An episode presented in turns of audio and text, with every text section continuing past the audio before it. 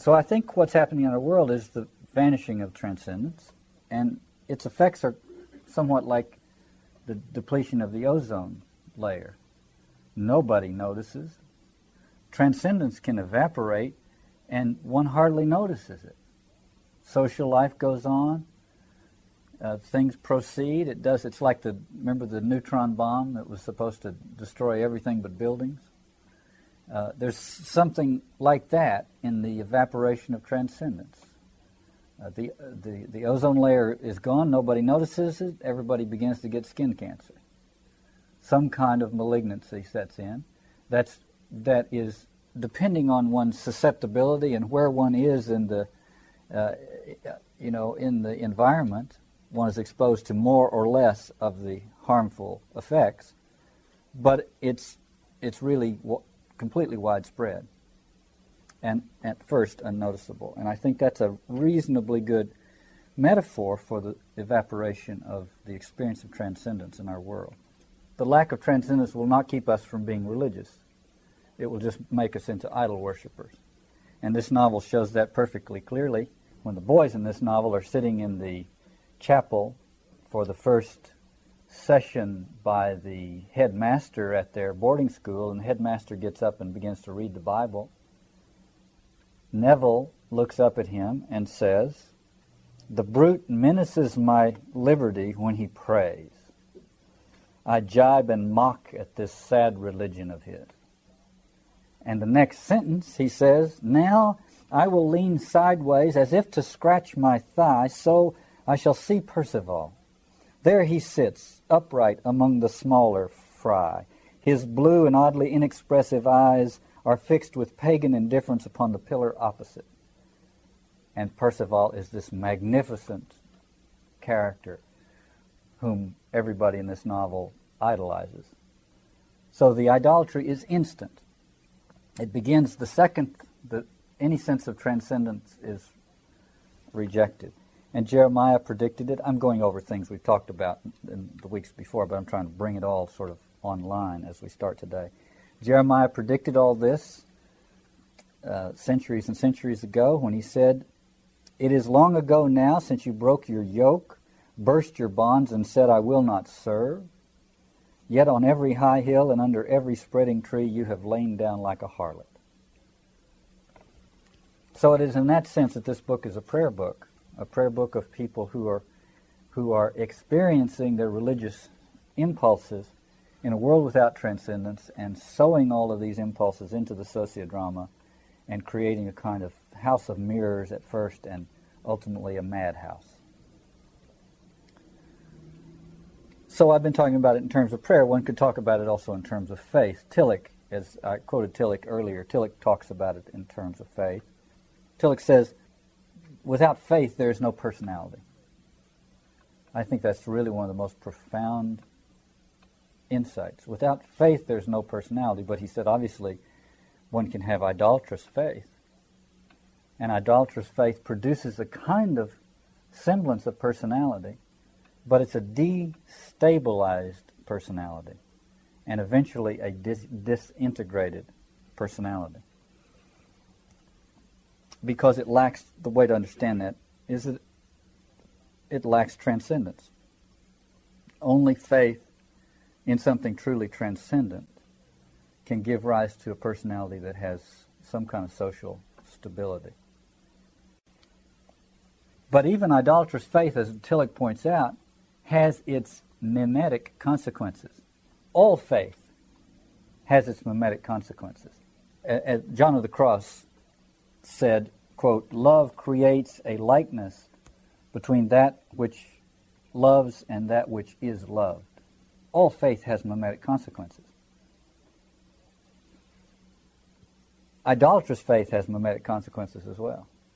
If the object of our faith is somebody in our social environment, that has mimetic consequences as well. We begin to mimic one another, imitate one another, envy one another, rival with one another, and the whole, the whole social problem uh, arises. Parenthetically, by the way, when, uh, John the Cross says love creates a likeness between that which loves and that which is loved. uh, really it is desire that creates this likeness, and desire can be negative. Hate is a form of desire. Desire not in a Freudian sense, but in an anthropological sense, in a Girardian sense. Hate is the, one of the most powerful of all desires. Uh, it's the supreme delusion of desire. So that when one, the hate, hate finally ripens into the desire to kill the hated one, the desire to annihilate the hated one, a desire which can override all of the loves of one's life. People, uh, all, all over this planet right now, people are throwing their own happiness, their own happiness of their families, their children, their communities, into the vortex of conflagration in order to satisfy this desire, which is the desire of hate. But at the same time, hate creates likeness. All desire creates likeness. Hate creates likeness. Two opponents who hate each other un- inevitably, inevitably become indistinguishable, morally indistinguishable. So our desires or our faith has mimetic consequence, whether it's positive or negative, whether it's transcendent or, or deviated. You see, whether we're sowing our desires in the social order exclusively or we have a transcendent uh, relationship uh, and so on. They're all, all of these things have mimetic consequences. When Jesus says, I and the Father are one, he's, taught, he's reporting to us on the results of his life of faith. He's showing that a life of faith has mimetic consequences. And when the characters in this novel say, I can't tell when, where, I can't tell whether I'm really me or whether I'm Jinny and, and Rhoda, it's reporting on the same thing. So looking back on this, on his life, Bernard says, what I call my life is not one life. I am not one person. I am many people. I do not altogether know who I am. I am Jinny, Susan, Neville, Rhoda, Louis, nor do I know how to distinguish my life from theirs. Now, I just asked you to compare that with Paul. Paul said, I live now, not I, but Christ lives in me. They're absolutely the same thing. Precisely the same thing. We can't understand Paul's saying, or we, we, we found it perplexing. And here we have in this novel the exact equivalent in a world without transcendence. Bernard says, What I call my life is not one life, I do not altogether know who I am Jinny, Susan, Neville, Rhoda, or Louis, or how to distinguish my life from theirs. Couldn't be more perfectly parallel to Paul's experience. The only difference is the object of one's devotion and faith. It's religious. That's why I say this novel is a religious novel. It goes even further and that is, towards the end of the novel, Bernard says, Here on my brow is the blow I got when Percival fell. Here on the nape of my neck is the kiss Jinny gave Louis. My eyes fill with Susan's tears. That's the stigmata. That's the that's the the a version of the stigmata. You see one suddenly begins to have bodily sensations corresponding to the other that one is mimetically entangled with.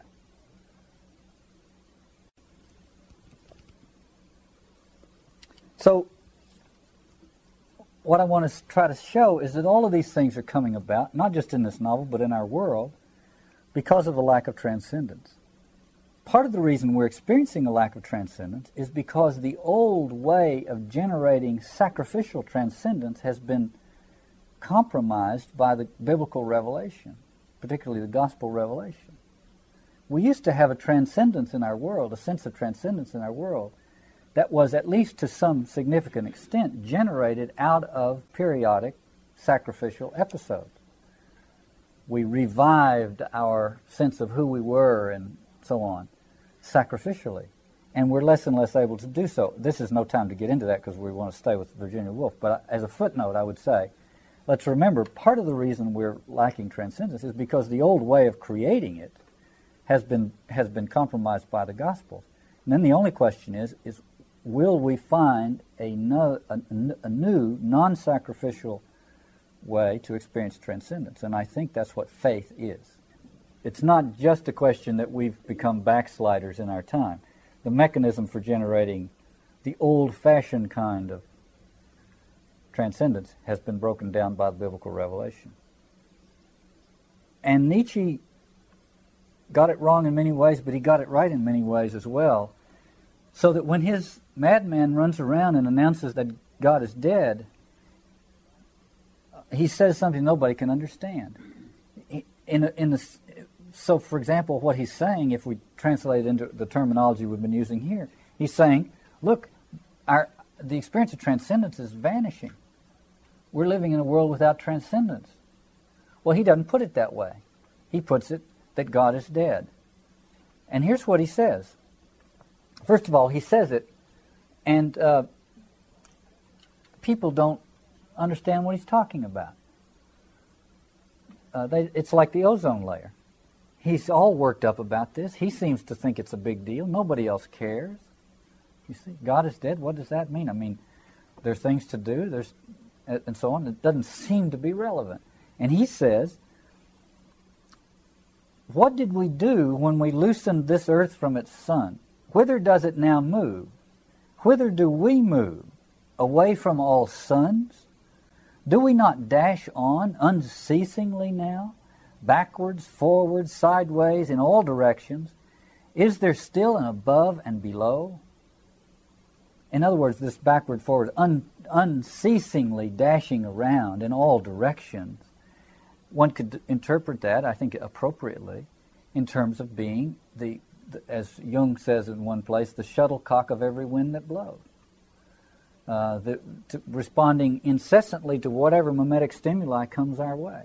Suddenly, the, the hinge has come off, and we're, we're going in all directions with more and more speed, more and more frantically.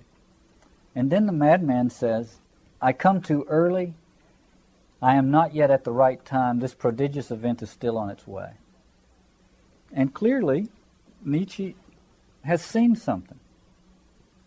He has interpreted it nihilistically, somewhat gleefully, in a sort of pagan way, and all the rest of it. But he has seen something. And when Augustine, centuries earlier, said we are made for God and we cannot, we, we will not rest until we rest in God, he is, he's talking about the opposite of what Nietzsche's madman is talking about. It's the opposite of dashing around unceasingly in all directions. So this is, this is the, the world that this novel is trying to diagnose. And as you know, earlier we looked at Dostoevsky's Notes from Underground as, and it's really a parallel novel to this one, I think. And Dostoevsky's Underground Man sees pretty much what Nietzsche's Madman saw, and he announces. Nietzsche's Madman says, "Well, you don't see it, but it's still on, on its way." Dostoevsky's Underground Man says something comparable at the end of the novel. He says, and you know he's crazy. He's a he's he's he could be easily be written off as a as a as a as a madman himself, as a nihilistic sociopath. And he says at the end of the novel, I have only, after all, in my life, carried to an extreme what you have not dared carry halfway. And what's more, you have taken your cowardice for good sense and have found comfort in deceiving yourself. In other words, he says, what, what, what I am, Dostoevsky is saying, what this character is, is what the world is coming to under the present arrangement of things. And Virginia Woolf says almost exactly the same thing in, me- in the metaphorical uh, prelude to the last section of her novel. Beneath the deceptive facade of sensuality and lyricism, this little prelude is thoroughly apocalyptic in tone, but it evokes an apocalypse that ends, as Eliot said, not with a bang but a whimper. Here's how it goes. She says, The sun sank. The sky and sea were indistinguishable. Now remember that the, the novel started when the sky and sea were indistinguishable. And then the sun came up and you could see the waves a little bit, and then the sun got higher and you could see the trough, and you could see the waves chasing each other and so on. And now the sun, and then the sun began to slant, and finally at the end the sun goes down, and the sky and the sea become indistinguishable again. So what's becoming indistinct, what became distinguishable at the beginning of the novel, slowly but surely, were the characters in this novel. They were able to differentiate themselves from one another. But in the course of their lives, they, they, they were able to sort of pull themselves up and, and hold on to their differentiation for a while. And then suddenly it all started to fall apart again. And at the end of the novel, they're undifferentiated again, just as, just as these quotations I, I, I said. I'm going to cite some more here in a minute, where suddenly they can't tell themselves from each other. They don't know where each ends and the other begins. So she says, the sky and the sea are indistinguishable. Now, she says, as if there were waves of darkness in the air, darkness moved on, covering houses, hills, trees, as waves of water wash around the sides of some sunken ship. Darkness washed down streets. Now, this is this is the this is her way of talking about what I was trying to talk about when I talked about the hole in the ozone layer. Something is happening in our world. And the, Nietzsche's madman says it's still on its way. And Virginia Woolf says, here's what's happening. We don't notice it, but it's, it's, it's, it's devouring our world. Darkness washed down streets, eddying round single figures, engulfing them, blotting out couples clasped under the showery darkness of elm trees in full summer foliage. Darkness rolled its waves along, along grassy rides and over the wrinkled skin of the turf, enveloping the solitary thorn tree and the empty snail shells at its foot. Empty snail shells is another metaphor for the, for the self in this novel. Mounting higher, darkness blew around the bare upland slopes, and met the fretted and abraded pinnacles of the mountain where the snow lodges forever on the hard rock, even when the valleys are full of running streams and yellow vine leaves. And girls, sitting on verandas, look up at the snow, shading their faces with their fans, them too darkness covered. That last image is quite extraordinary. At the very moment that the sun is so bright that they have to shade their faces with their fans. You see, un- completely unaware that darkness is on the move. You see, them too, darkness covered. Well, it's very apocalyptic. It's very it's because it's done in such such a naturalistic style. We may not immediately see that, but we but it's certainly there. And that's what Virginia Woolf. That's the world Virginia Woolf is is trying to uh, uh, understand by, in this novel. Bernard, who is the voice of Virginia Woolf in the novel, says at one place, On the outskirts of every agony sits some observant fellow who points. And I think that's what Virginia Woolf is trying to do. She doesn't remain on the outskirts of that agony, uh, however. So I would say, as bizarre as this novel is, it doesn't seem as bizarre as Dostoevsky's Notes from Underground. But in fact, it may be describing the lives of people who have a more advanced case of the disease than even the underground man. And I want to try to take a minute just to point out why that is so. Dostoevsky had, as in the background of his great writing, a kind of Christian anthropology, which I would say would be something like this. Uh, and this is the biblical, I'm using the biblical idiom to think about these things, which would, would have been, some version of this would have been the way Dostoevsky would have thought about it. Uh, we're fallen, first of all. We are uh, sons and daughters of Adam, or of Adam and Eve. By, you know, you, I don't want, I don't want this to be literal biological, of course, but we're sons and daughters, daughters of Adam by nature. And we are sisters and brothers of the new Adam or Christ by adoption. And that's our condition. And there you have the whole problem. The, the problem of the fall, which is the problem of the whole mimetics problem, is in us. It's, it's in our genes, so to speak, at least metaphorically here. But we have been adopted. The New Testament speaks of us as adopted brothers and sisters of Christ. And so we're in this in between place. And so we're not the old anthropos, though it's still in us. And we're not the new anthropos, though we've, we've had a glimpse of it. And so we live in that world in between. And so the underground man talks about the natural man, and he says, well, the natural man is distinguished by this. He was able to take revenge on those that had offended him with no moral misgiving. That's what makes the natural man. That's the greatness of the natural man. He could take revenge with no moral misgivings. Whereas, of course, we can't. We can't take revenge without moral misgivings, so we're stuck with it. And who, of course, then the question is, how, who taught us not to take revenge? The, the, the tradition that told us to forgive and forgive 70 times, 70 times, and turn the other cheek, and all the rest of it. Uh, and vengeance is mine, saith the Lord, and, and, and so on. So there, there's a tradition that taught us we can't take revenge. And so the underground man says what we have is resentment. And this, this is where I think Nietzsche got this directly from Dostoevsky and blamed it on Christianity, and he was, he was right in a way. Because we can't take revenge. We feel a moral obligation not to take revenge, to some extent at least. And so we feel resentment.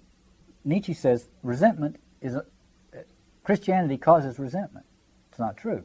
Christianity simply censures revenge. What causes resentment is all that mimetic entanglement that gives rise to the impulse for revenge. And Christianity asks us to renounce that. So Nietzsche's wrong when he says Christianity creates resentment, but he's right in a way because to the extent that it, to the extent that we renounce vengeance and still uh, behave in those in those uh, mimetically entangling ways, we will always be generating resentment. Nevertheless, here's the point I'm trying to make. The underground man says, I can't take revenge anymore, or we, you know, modern people can't. But he says resentment might overcome all my doubts and hesitations and might therefore serve quite successfully as, as an alternative to revenge and become my primary cause. For the natural man, vengeance is his primary cause. He said, I could use resentment that way. That is to say, it would at least focus my, my animosity, and as long as my animosity is focused, I know who I am. But if and, and it doesn't have to even stay at the same I can be focused on one person this week and somebody else next week. That's okay. As long as it's focused at any given moment, then the personality retains some semblance of coherence. So the underground man is clinging, since he hasn't revenge, uh, revenge anymore, hasn't vengeance, he's clinging to resentment because it at least makes life vivid. You see, that's why we like we, we like to, in the sociodrama, we always like to have the other that we know is just this despicable character that we have to overcome no matter what, because it makes life vivid and, and defines us, nice in a nice, clear way. And the underground man is living for that. But then he, so he says this might work as a, as a primary cause, but he says, What can I do if I don't even feel resentment? He begins to feel that he may be entering this, you know, this terrible, uh, he may be crossing this threshold where he won't even be able to feel resentment. He says, My anger, in consequence of the damned laws of consciousness, is subject to chemical decomposition. So he says, as one looks, the object that one hates vanishes into thin air. The reasons for the hatred evaporate. The offender is nowhere to be found. The affront ceases to be an offense and becomes something like a toothache for which no one is to blame. And then what? And then he says, I must just bang my head against the wall. I won't even have resentment. In this novel by Virginia Woolf, every once in a while, Bernard bangs his spoon on the table. And to me, that's a little pathetic echo of the underground man's little speech here about banging his head on the wall. Every time Bernard bangs his spoon on the table, it's a way of saying, I, I don't agree with that. I'm different from that. I'm, I'm me, not you. All the rest of it, sort of defining himself, differentiating himself, bangs his spoon on the table. It's so pathetic in a way. But it's his little limp version of, cl- of clinging to some form of, uh, of focused resentment that will allow him to define himself. It never works. It falls apart instantly. But it's his little gesture of saying, I'm me, not you. If Dostoevsky's underground man is a man who still has a good deal of this resentment and can use it to, to uh, to uh, stabilize himself to some degree. The characters in this novel have entered the world where all offenses begin to begin to feel like a toothache. They can't quite find a focus for their vengeance. So Jinny says, Our hatred is almost indistinguishable from our love. Which means that the characters themselves have begun to understand the mimetic nature of these emotions that they're having. So it's clear that both Dostoevsky and Virginia Woolf believe firmly that the disease they're diagnosing in their respective novels is the modern disease, and that it's progressive, and that even though the characters in their novels are, to us, quite outrageous, nevertheless, the disease that they have is the disease the modern world has what I want to do now is go towards the end of the novel. I should maybe I should notice one thing, and that is that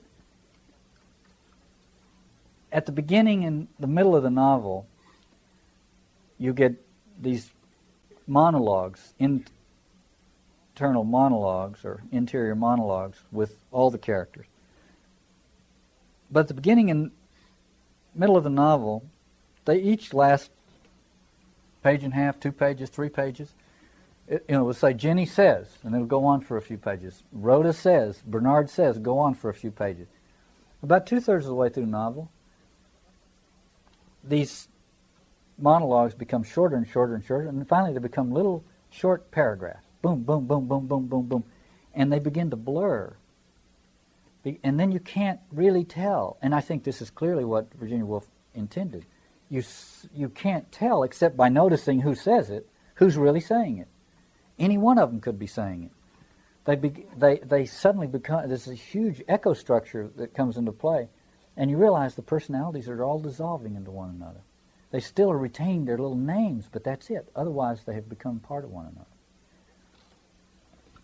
And then, suddenly, I think Virginia Woolf doesn't know how to end this novel, but I'll talk about that next week. It's not, one can't end it.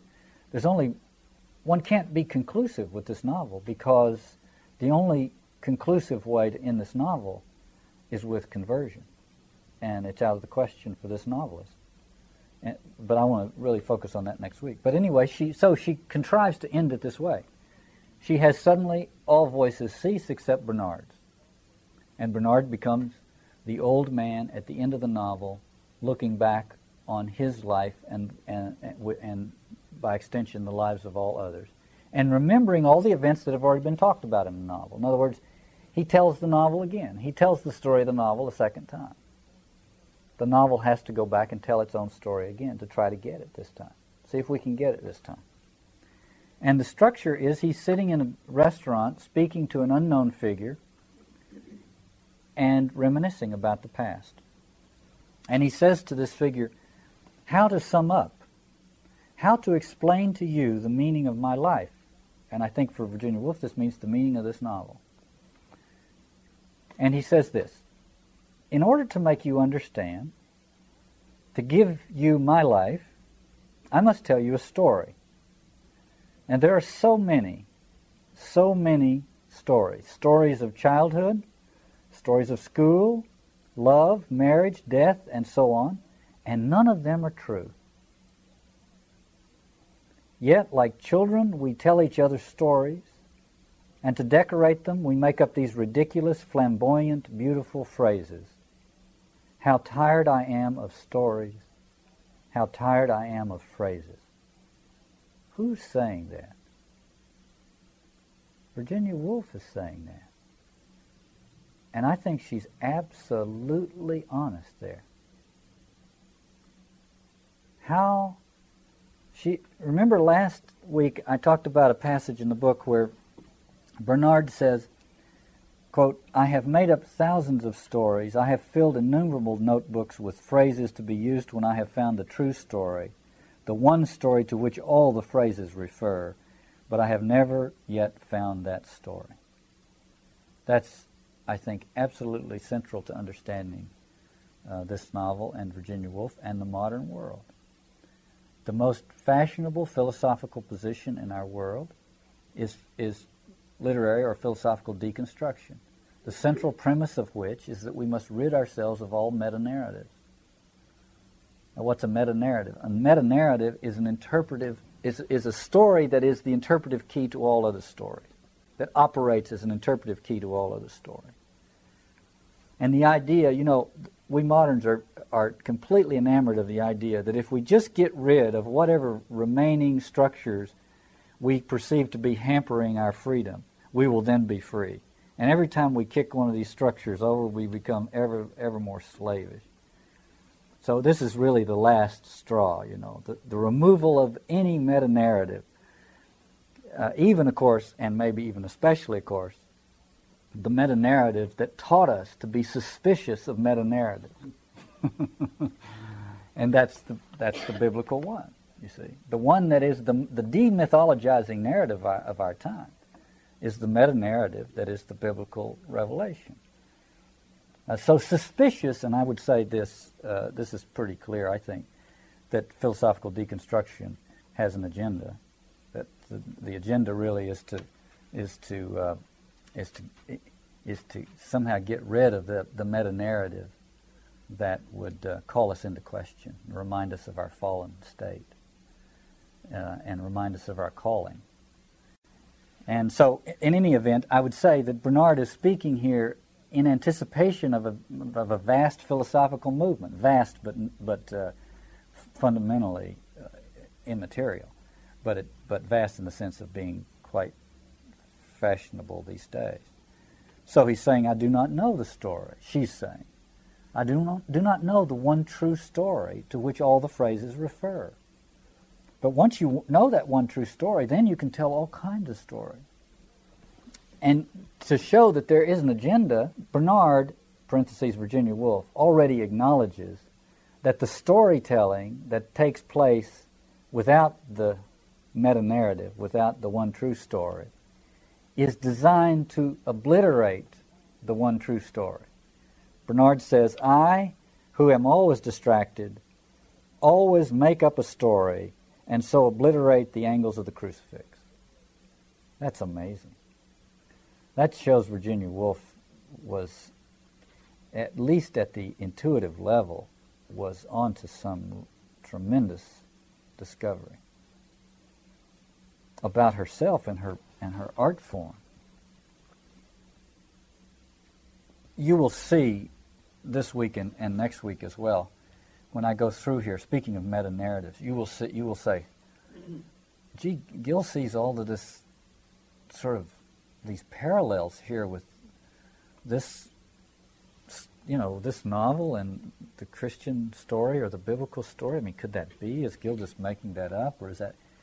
Well, I would say this not because I don't think it's because Virginia Woolf necessarily designed it that way, although I think we should give her the benefit of the doubt.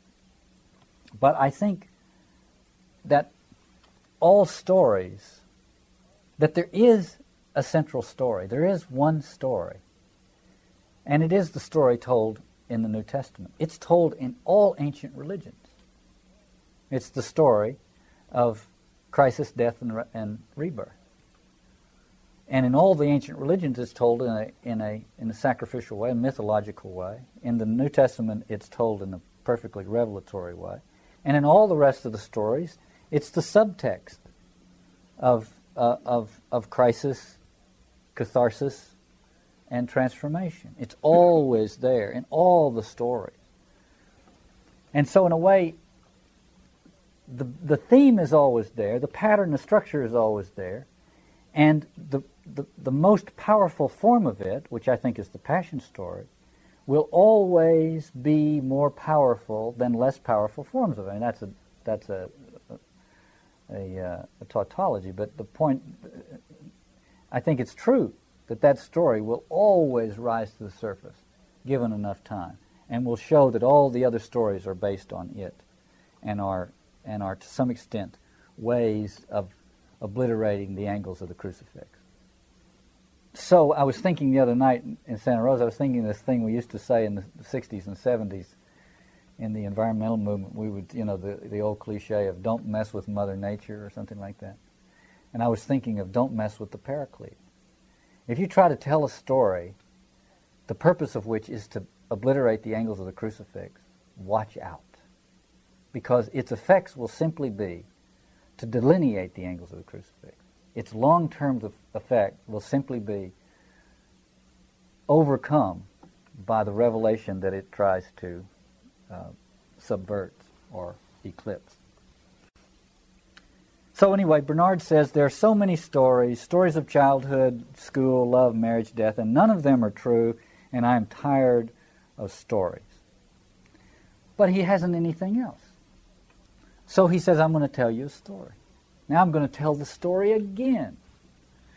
And that's not such a bad approach, you know. Tell it till you get it right in a way. Go back and tell it again and see what comes out this time. And a little more always comes out. The retelling, a little more comes out.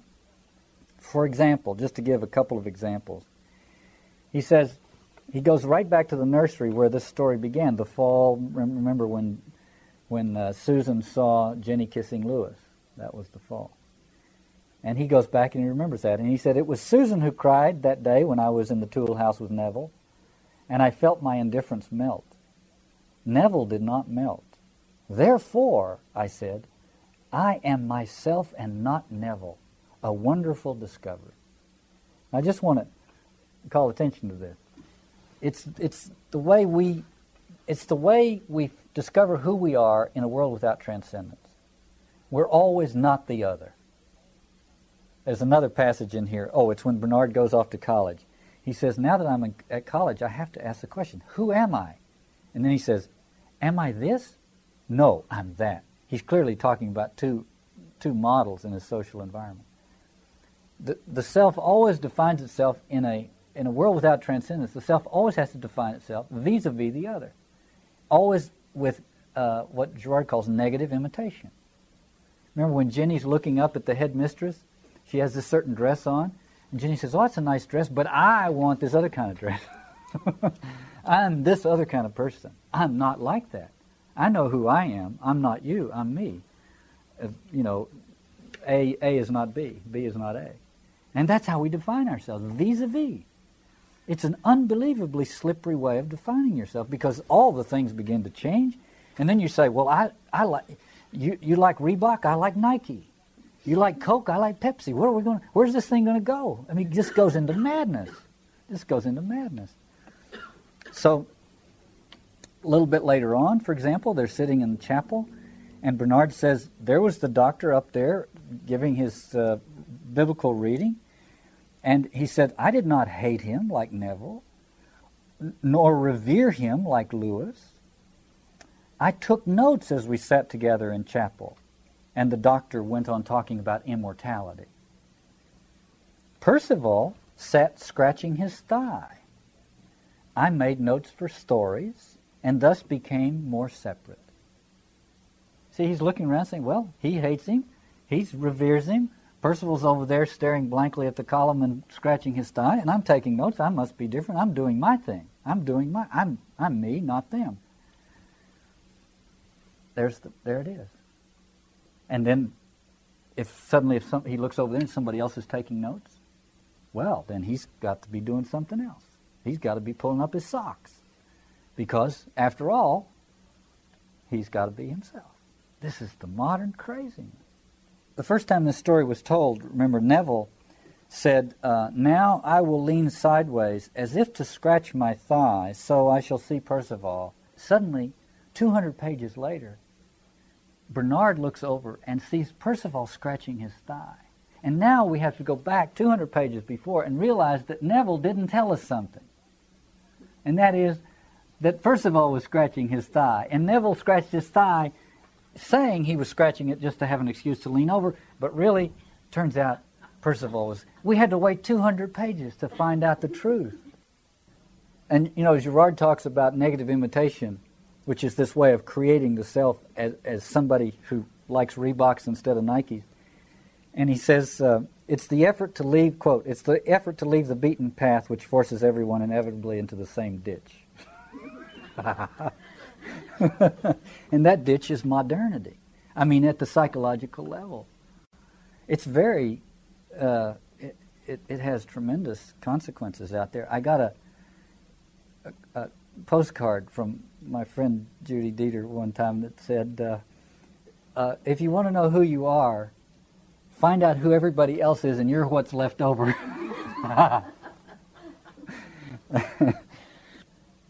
That's the psychological version of what Gertrude Stein said about Oakland. There's no there there. It's all in outline form. In other words, I'm not that. That's who I am. And that's what the, cre- the characters in this novel.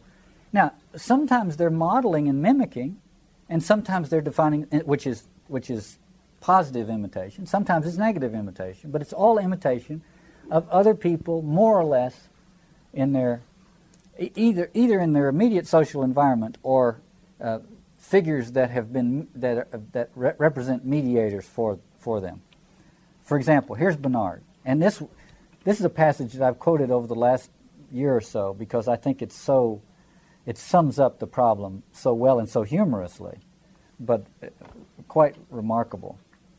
Bernard says, I changed and changed, was Hamlet, was Shelley. You know, there's a passage, uh, pardon me for interrupting myself, but there's a passage somewhere in, in uh, Yeats' little book called Visions, I think it is, where he says one of these, Yeats used to hang around with the, the theosophist, you know, and there was somebody like that. And uh, one of these characters said to him, that Yeats was involved in the theater, and one of these characters said he didn't want to be involved in the theater because he was afraid that if you if you died playing Hamlet, you'd be Hamlet for all eternity. That's that's really quite remarkable. I mean, that there's a real truth to that. There's a real truth to that. That's why when Paul says, I live now, not I, but Christ lives in me, we ought to take a second look. Anyway, so here's Bernard. I changed and changed, was Hamlet, was Shelley, was the hero whose name I now forget of a novel by Dostoevsky. Now, before going on, Dostoevsky only wrote one novel whose hero didn't have a name, and that was Notes from Underground. So who's he talking about? I think it's pretty clear. I was Hamlet, was Shelley, was a hero whose name I now forget of a novel by Dostoevsky, was for a whole term incredibly Napoleon, but was Byron chiefly. For many weeks at a time, it was my part to stride into rooms, fling gloves and coat on the back of chairs, scowling slightly. I was always going to the bookcase for another sip of the divine specific. He was always getting out Byron's Don Juan, you know, and ah, inhaling a few more fumes in order in order to keep going. The, the idea of, you know, read the Bible until it takes root in you. All of this is a parody of biblical faith. The only thing that's different is that one of them has true transcendence and one of them hasn't. So then he goes on. It's, he would go to the bookshelf for the, uh, a sip of the divine specific, and then he would grab the pen and go to town. And he said, Therefore, I let fly my tremendous battery of phrases upon somebody quite inappropriate. A girl now married, now buried. Every book, every window seat was littered with the sheets of my unfinished letters to the woman who made me Byron. For it is difficult to finish a letter in somebody else's style. We're going to have a model. We're going to have a model, or we're going to have several of them, a million of them. Having, having three dozen rather than one keeps you from being caught. See, all of, all, all of us moderns don't want to be caught modeling. Okay, so there's a, a there's a meeting at Hampton Court without Percival. The first meeting with Percival, Percival's presence represented the ordering principle, and therefore the the uh, the the real psychological cacophony represented by these strange entangled relationships didn't present itself because as soon as Percival came, it all cleared up. Without Percival, the perverse nature of the way in which they have all uh, created their own identity is about to declare itself. And so there is this search, in a way, the novel is searching, or you could say the novelistic spirit is searching for something that will center the social arrangement without Percival. And I think it's interesting that the centering is becomes a willow tree. They all take a walk and they go out and there's this willow tree. And for Bernard, the willow tree becomes important. It represents some kind of centering principle for this meeting. And Bernard says, The willow tree grew by the river. The tree alone resisted our eternal flux. Its shower of falling branches, its creased and crooked bark, had the effect of what remains outside our illusions, yet cannot stay them is changed by the illusions for the moment, yet shows through stable, still, and with a sternness that our lives lack. And so I think the willow tree represents something interesting in this novel. It just appears very briefly.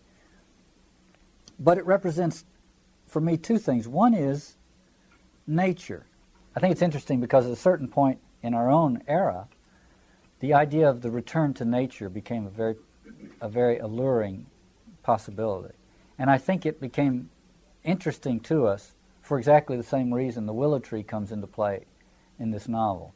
There's a hope that somehow we can find stability eh, outside the sociodrama because the sociodrama has become so unbelievably unstable socially and psychologically. And that in our search for stability, not having a transcendent option or not exercising it, we look to nature itself, hoping that somehow we can return to nature and get our feet on the ground again. And I think, as I say, Rousseau's experience, I think, uh, disproves that. That's not to say we shouldn't try to return to nature, don't get me wrong, but I think in this story, and I think in the modern world, nature does not represent a substantial alternative, a curing alternative to the sociodrama because it does not represent for us and cannot, in my estimation, represent a truly transcendent alternative. On the other hand, you could say this willow tree is a, is a metaphor for all of the uh, panaceas that we have that we've been drawn to. Uh, Bernard says the willow tree remains outside our illusions, yet cannot stay them. In a way, the willow tree stands there and lets itself become a metaphor for whatever you want to feel or think. It becomes a, a, a kind of uh, uh, tabula rasa for your religious longings. But then along comes somebody like Jinny, and here's what Bernard says about Jinny. The willow tree, as she saw it, grew on the verge of a great desert where no birds sang. She made the willow tree dance, but not with illusion, for she saw nothing that was not there. It was a tree to Jinny. Well, after a while, if somebody's in your presence who, for whom it's just a tree, it has a, it has a uh, undermining effect on whatever myth other people might have about it. And so Bernard says everybody related to the willow tree, but then Louis, by the way, comes out and spreads down uh, his Macintosh and sits on it. And Louis is very he he joins the rest of them around the tree, but you can tell he's a little uncomfortable being there. And finally, Louis gets up and leaves. And then everybody slowly gets up and leaves. And now the tree is being abandoned. It didn't really work. And Bernard says, Louis got up and went. We all got up. We all went. But I, pausing, looked at the tree, and as I looked, some sediment formed. I formed. A drop fell. I fell. That is, from some completed experience, I had emerged. So there's this little promise here that he's about to throw away this life of, of uh, mimetic desire and comparison and all of that. He says, I emerged. And then the next line is, I rose and walked away. I, I, I, not Byron, Shelley, Dostoevsky, but I, Bernard. I even repeated my own name once or twice.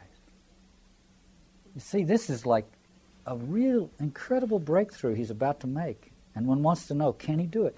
He says, first of all, he, looked to the willow tree instead of to some other model. And it didn't really work. Everybody walked away from the willow tree, and so did he. But then you see, he's right on the verge of renounce. What you, one way of speaking of it is renouncing the life of desire. Always remember, I'm not talking about Freudian desire, but anthropological desire. He's on the verge of renouncing it all, and he says, suddenly, I'm not. I wasn't Byron or Shelley or Dostoevsky. I was me. I was Bernard. So he's found himself. This is the great, you know, find yourself. So he's become really a modern now. He's found himself. And so the question is, how long, and with no model, he says, no model. I mean, he doesn't say it, but it's, it's implicit in what he says. No model. So here is Bernard, who's the most mimetic figure in this, car- in this play, I mean, in this novel. He has no model. The question is, how long can he live without a model? Get out your stopwatches. Okay? Watch what happens. I rose, walked away. I, I, I, not Byron Shelley Dostoevsky, but I, Bernard. I even repeated my own name once or twice. I went swinging my stick. Now, I'll come back to this next week, but swinging the stick in this novel always means a labored attempt to appear nonchalant one swings one stick as a way of trying to pose carefully, methodically, pose as someone who is not careful or methodical. So he says, I went swinging my stick, meaning fully conscious that all eyes were on me, into a shop and bought, not that I love music, a picture of Beethoven in a silver frame. It's just incredible, really. It's quite amazing.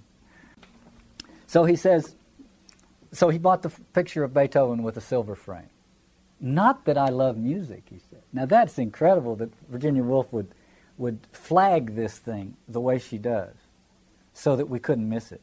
Not that I love music. And then he starts the next sentence the same way. Not that I love music, but because the whole of life, its masters, its adventurers, then appeared in long ranks of magnificent human beings behind me. And I was the inheritor.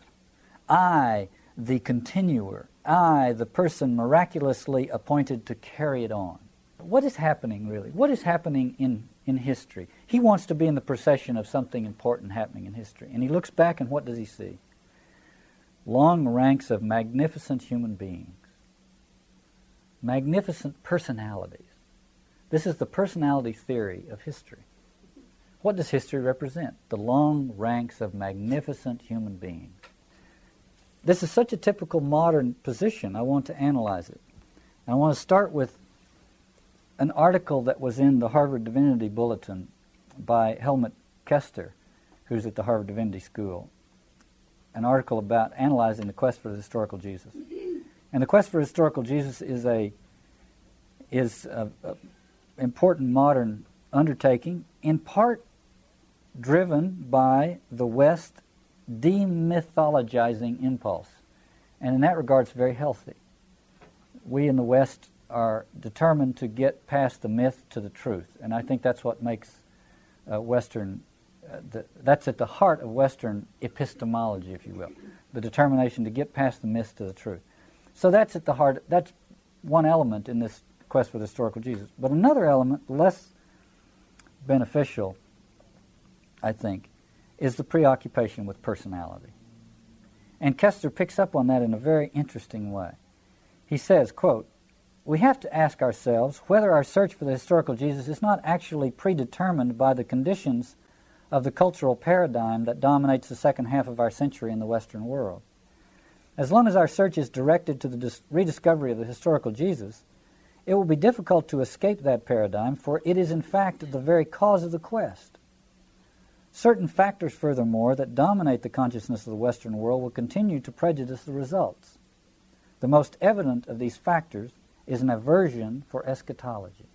Eschatology is the sense that there is something beyond all this, that history is heading someplace, it's going to end someplace, it has a destination. You see, a long line of magnificent personalities doesn't. It's not a, it's not a story with a beginning and an ending.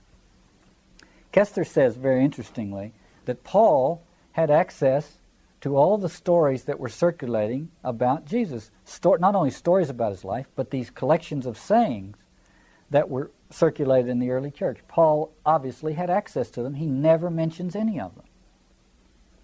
All he talks about is the crucified Christ, the risen Christ. He's uninterested, if you consult his letters, he's uninterested in the historical Jesus. As a matter of fact, when the Corinthian community becomes uh, interested in these sayings, he, he chastises them. Uh, Koester says, as soon as these sayings of Jesus were understood as the saving message of a great wisdom teacher, Paul warned them that they were destroying the very essence of the proclamation of Jesus' crucifixion as the turning point of the ages. Jesus had brought about this eschatological event. He did not do it through anything that he had said or done, but through the very fact of his death on the cross. In other words, Paul was saying it's perfectly okay to be interested in historical Jesus, but if you put that at the center of it and you resurrect this wisdom teacher who said and did these did these marvelous things and said these wise things, you miss the point. The point is what's going on in history and why. And you can't get to that through the wisdom sayings and through the historical life of Jesus. You can only get to that through the cross. And so if that somehow is eclipsed or is moved off center in this quest for the historical Jesus, then you, we have thrown the, the, the real core of the tradition out. And the real power the, the, the interpretive key for understanding what's going on in the world we have eliminated in our effort to understand the personality of the person who died on the cross. And I think that's quite extraordinary. Now, why am I reading that? Because it's of a piece with Bernard deciding that this procession that he's dying to be in is a procession con- constituted by the long ranks of magnificent human beings.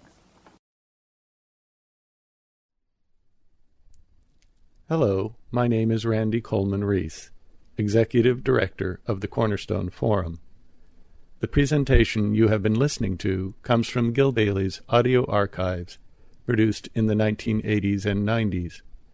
While Mr. Bailey has continued to deepen his analysis of many of the themes he explored in his earlier work, the Board of Directors of the Cornerstone Forum and I are confident that you will find, as we have, that these presentations from the past are both informative and inspiring. In the years since the presentation was recorded, Mr. Bailie has been writing and giving workshops, retreats, and parish missions around the country and abroad to help develop a deeper appreciation for the historical uniqueness of Christianity and the contemporary challenges to the Christian vocation. For more information about the Cornerstone Forum, visit our website at www.cornerstone-forum.org. There you will find links to our weblog and Facebook pages. Contributions in support of our efforts are gratefully received and can be made online on our secure website or by calling the forum's office at area code 707 996 4704 or finally by postal mail sent to P.O. Box 269, Sonoma, California 95476. Thank you for your interest in our work.